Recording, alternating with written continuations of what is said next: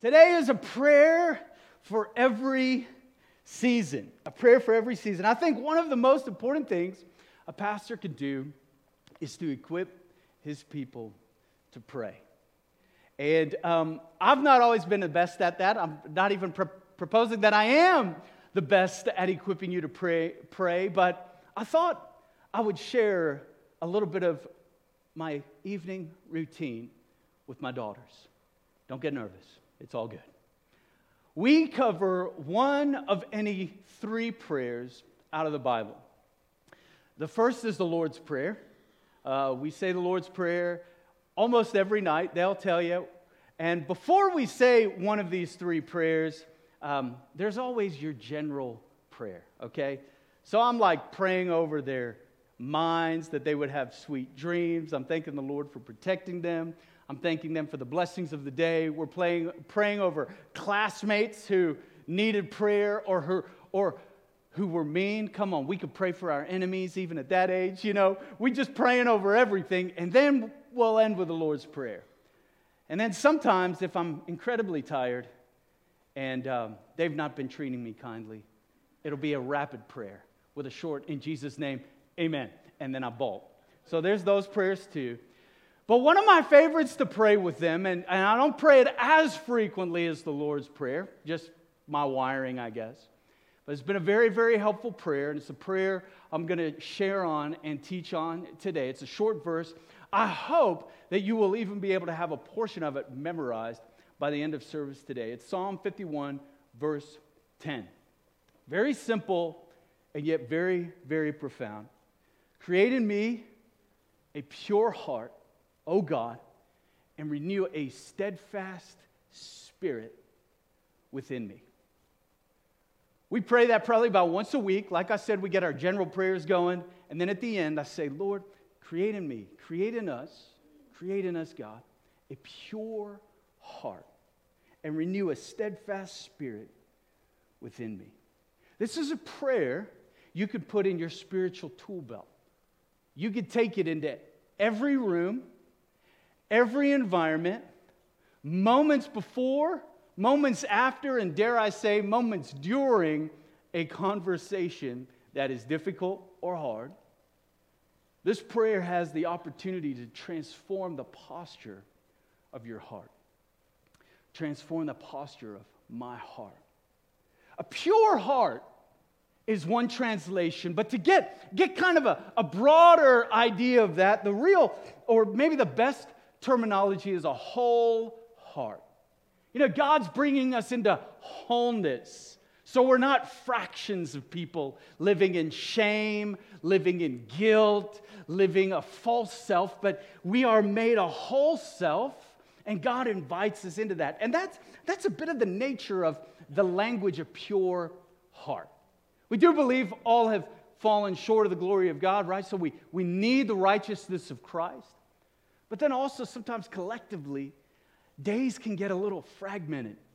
Seasons of life can get a little fragmented, and we and we, and we just kind of, you know, we become irritable. We become a little anxious.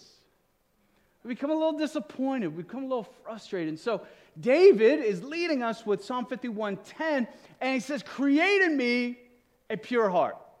Create in me a pure heart. And it's this idea of a whole heart. Despite the brokenness of life, despite the exhaustion of life, just a simple prayer. God, create in me a pure heart. It's only something he can provide. And then that steadfast spirit. Turn to your neighbor and say, this is for you. Come on, just do it. Bold play. I get it. I get it. I'm not trying to get you into trouble. Maybe a little bit, but a steadfast spirit. Listen, we live in a day and age with social media, with twenty-four seven news broadcasting, with the culture, the climate we live in. We need people with a steadfast spirit. Your boss may never pull you aside and say, listen, could you be steadfast today? They probably don't even know they need it, but I guarantee you, in your workplace, the culture, the climate, it's longing, it's needing a steadfast, spirited woman or man. So David He's writing this. Create in me a pure heart, O God, and renew a steadfast spirit within me. Three seasons I see that this could be particularly helpful. One is a waiting season. You ever been in a season of waiting? Just a quick show of hands. You ever had to wait for something? I mean, I mean a, a waiting season of life. Like today you put down that prayer request, and truth be told, it's not the first time you put down that prayer request. It's been like a decade. It's like a waiting, a waiting season, or it's been weeks, or it's been months. Now, it's one of my questions for God. Like when we get to heaven, God, I, I get it, but why so long? like, like, why do we have to wait so long? He's going to be like, Paul, you South African immigrant to America, the most needy, instantaneous culture on the planet, get over yourself. Don't you see in Scripture, waiting is part of the process of me transforming you into my likeness. Waiting season. I think about Abraham and Sarah. Come on, you know you're in for a treat if the pastor's bringing up a waiting season and Abraham, Sarah. All right, calm down, everybody. But Abraham and Sarah, twenty-five years for Isaac. Whew, that's a bold promise, but that's a long promise. It took time. Moses, forty years in the desert. You know, we get we get the Bible, and it's like, in just a few short pages, you skip over twenty-five years. Like, God, that, that's a that's a long process. That's a while. I think about David. I love the story of David. Some parts of it, not so much, but I love the story of David. I love how he was in the back hills of Judea, hidden, not seen, not known. And Samuel arrives to anoint all of his brothers. You know, and the dad, with a little bit of shame, is like, yeah, there is one other. He's, let me call for him. I guess we'll bring him. And the moment he comes, Samuel knew, that's my anointed. That's the one I've called. There's a lot of hype in that moment. I get really excited about the anointing pouring down and that sense of calling. But then, the wait. Dramatic pause.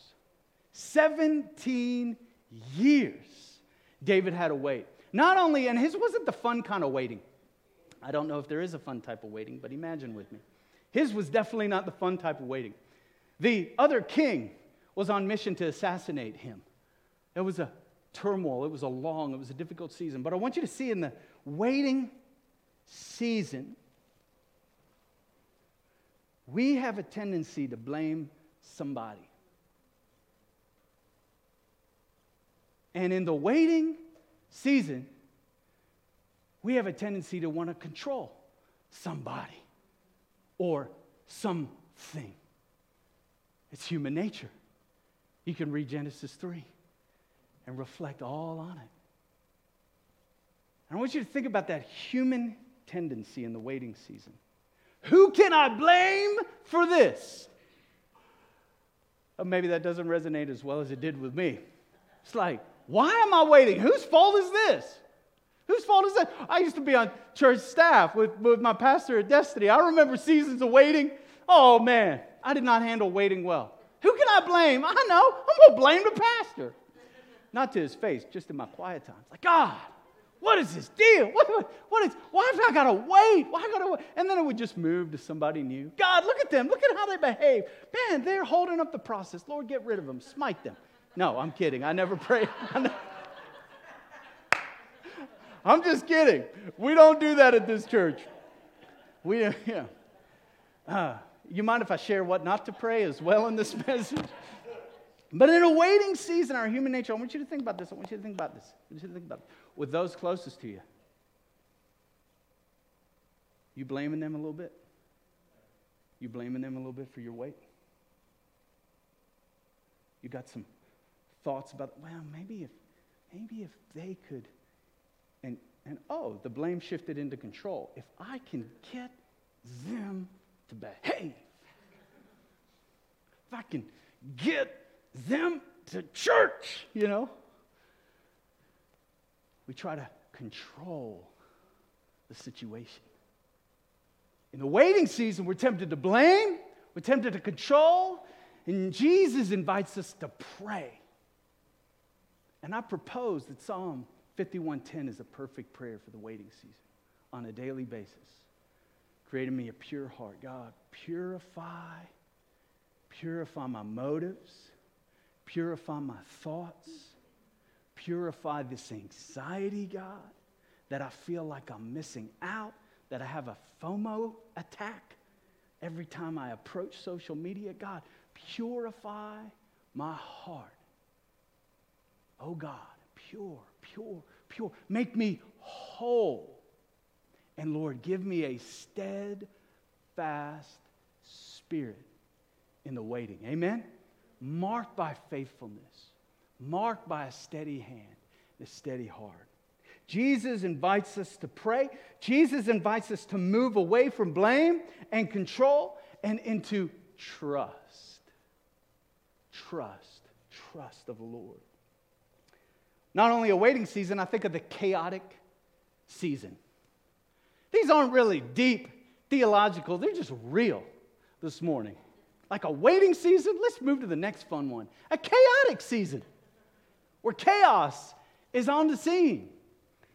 Chaos, a chaotic season where schedules, where transitions, when these full seasons of life happen and none of your family even asked your permission to have to go to the hospital, to have to walk through a difficult season. I mean, they didn't even think of bothering you. They just went right on in, and chaos came about. And even in your own life sometimes, circumstances of life, flat tires, messed up food orders, the disappointments at work when you're passed over for a promotion and you're exhausted and you're like, man, if I could get that job, I could get a little more rest, a little more money, it'd be good. But you don't. So now it's a waiting and now it's a chaos and you're thinking, hmm, this stinks. Chaotic, chaotic season. It's, it's where the mind is restless, the heart is restless. We're just wiped out from the chaos. And this also happens to be a very familiar territory because we're always looking to blame somebody for the chaos. And then sometimes we get a little self-aware. We realize, huh, I can't keep a boundary for nothing. I'm to blame for my chaos. And it's like, oh, Lord. And it's all of that swirling around. And here's where we go. We get on our knees, maybe at the end of our bed, maybe before our day starts. We're grabbing a cup of coffee. We're still waking up and we say, Lord, renew a steadfast spirit within me. The principalities and powers of darkness are strong. The lies of the enemy, God, they're emotionally wreaking havoc.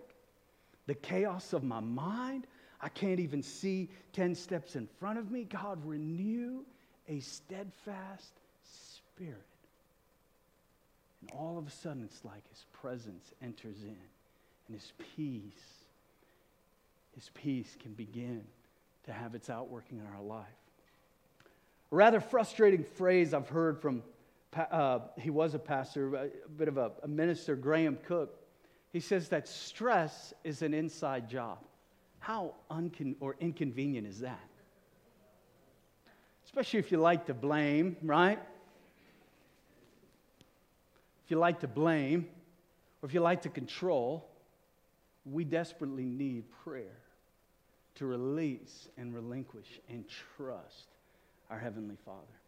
Boldly to, to step into His presence, but boldly to believe the words of Jesus, that He is trustworthy and He is good. And renew a steadfast spirit. Sometimes that's all we need. All we need, from appointment to appointment, from, from a, a, a moment to a moment, from a difficult situation, we can be a calming presence in the blink of an eye by entering into that prayer. Lord, renew a steadfast spirit. Walmart with your kids during Christmas season. Renew a steadfast spirit. But I mean legitimately, from the inner life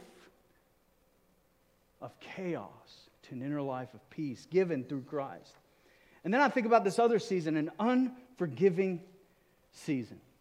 Come on, you just, no, no show of hands, but an unforgiving season. Here's how I wrote it down. Some seasons are unforgiving. It's like all the mistakes you made catch up to you in this season.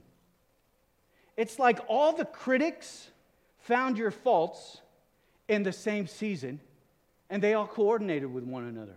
At least it feels like that. It's, it's that season.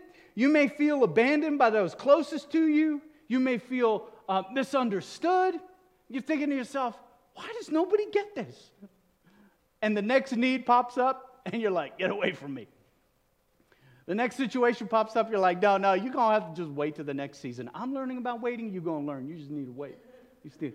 An unforgiving season, it just, it can be overwhelming. It's the, it's, it's the only way I know how to describe it. It's like, it's like you come face to face with maybe some mistakes you've made, but you're also at the same time experiencing mistakes other people have made, mistreatment, misjudged, miscommunicated to, and miscommunicatedly heard.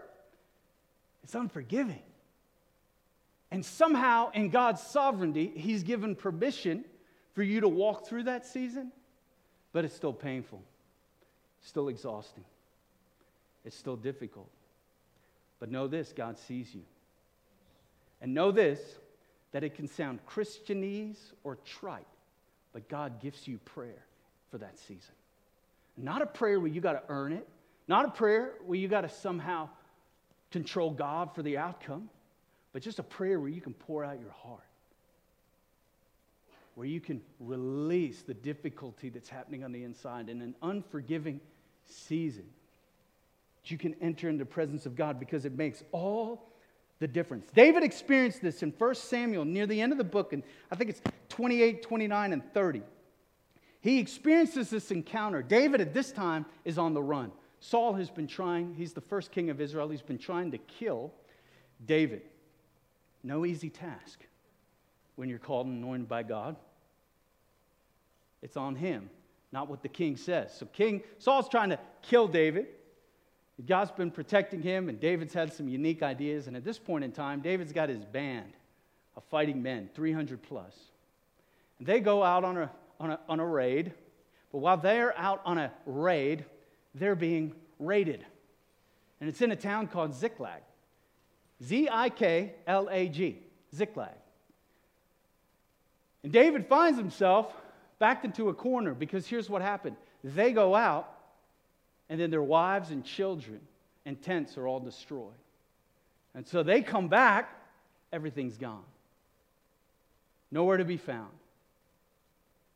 Then, not only is David experiencing this pain, but the entire group of men is looking to blame somebody and to control somebody. So he all of a sudden has three hundred fingers pointed his way, maybe a few javelins, and they're all breathing down his throat. David, what you gonna do?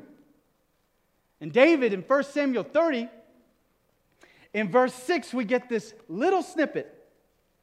David strengthened himself in the Lord. David strengthened himself in the Lord. When you're in a waiting season, when you're in a chaotic season, when you're in an unforgiving season, you just want a million dollars.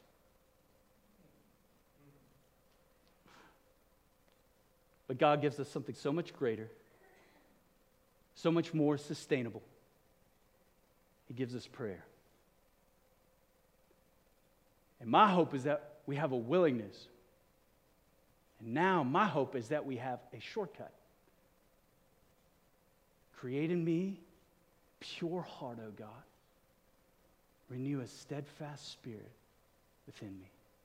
I can't say whether David said that prayer in that moment. In quack, in, in quack. In fact, I'm quite. That's what happens when you have in fact and quite together. In quack, okay? In quack, I'm not so sure. But I do know that David strengthened himself in the Lord, and he invites all of us. In fact, David's life would be modeled as one where he would strengthen himself in the Lord time and time and time again. I found this prayer to be a gift. The first way is that it's an open door to God's presence. I find when I approach this prayer, if I can give two minutes of silence and stillness, whether it's in a parking lot, whether it's here at the church, whether it's at my home in the morning or in the midday or in the evening, whenever it might be, it's a shortcut into God's presence. Irrespective of your past with the Lord, irrespective of your lack of discipline with the Lord, I just want to say this truth. You desperately need the presence of God in your life. What we do here on a Sunday, how we live throughout the, the week, we, we are, listen, we're participating in the only codependent relationship Scripture says we can have. We are codependent upon God. We need His presence in our life. I love what Brennan Manning says. It's a little bit of a long quote, but I saw, and I see that you're ready for it. Brennan Manning, in his book, Abba's Child, he says this: God created us for union with Himself. This is the original purpose of our lives. And God is defined as love, First John four sixteen. Living in awareness of our belovedness is the axis around which the Christian life revolves. Being the beloved is our identity, the core of our existence. It's not merely a lofty thought, an inspiring idea, or one name among many. It is the name by which God knows us and the way He relates to us. The indispensable condition for developing and maintaining the awareness of our belovedness is time alone with God.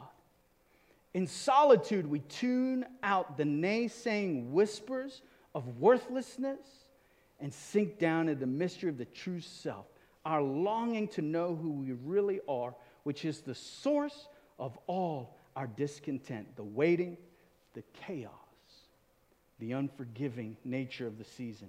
We'll never be satisfied until we confront and accept our solitude. There we discover that the truth of our belovedness is really true.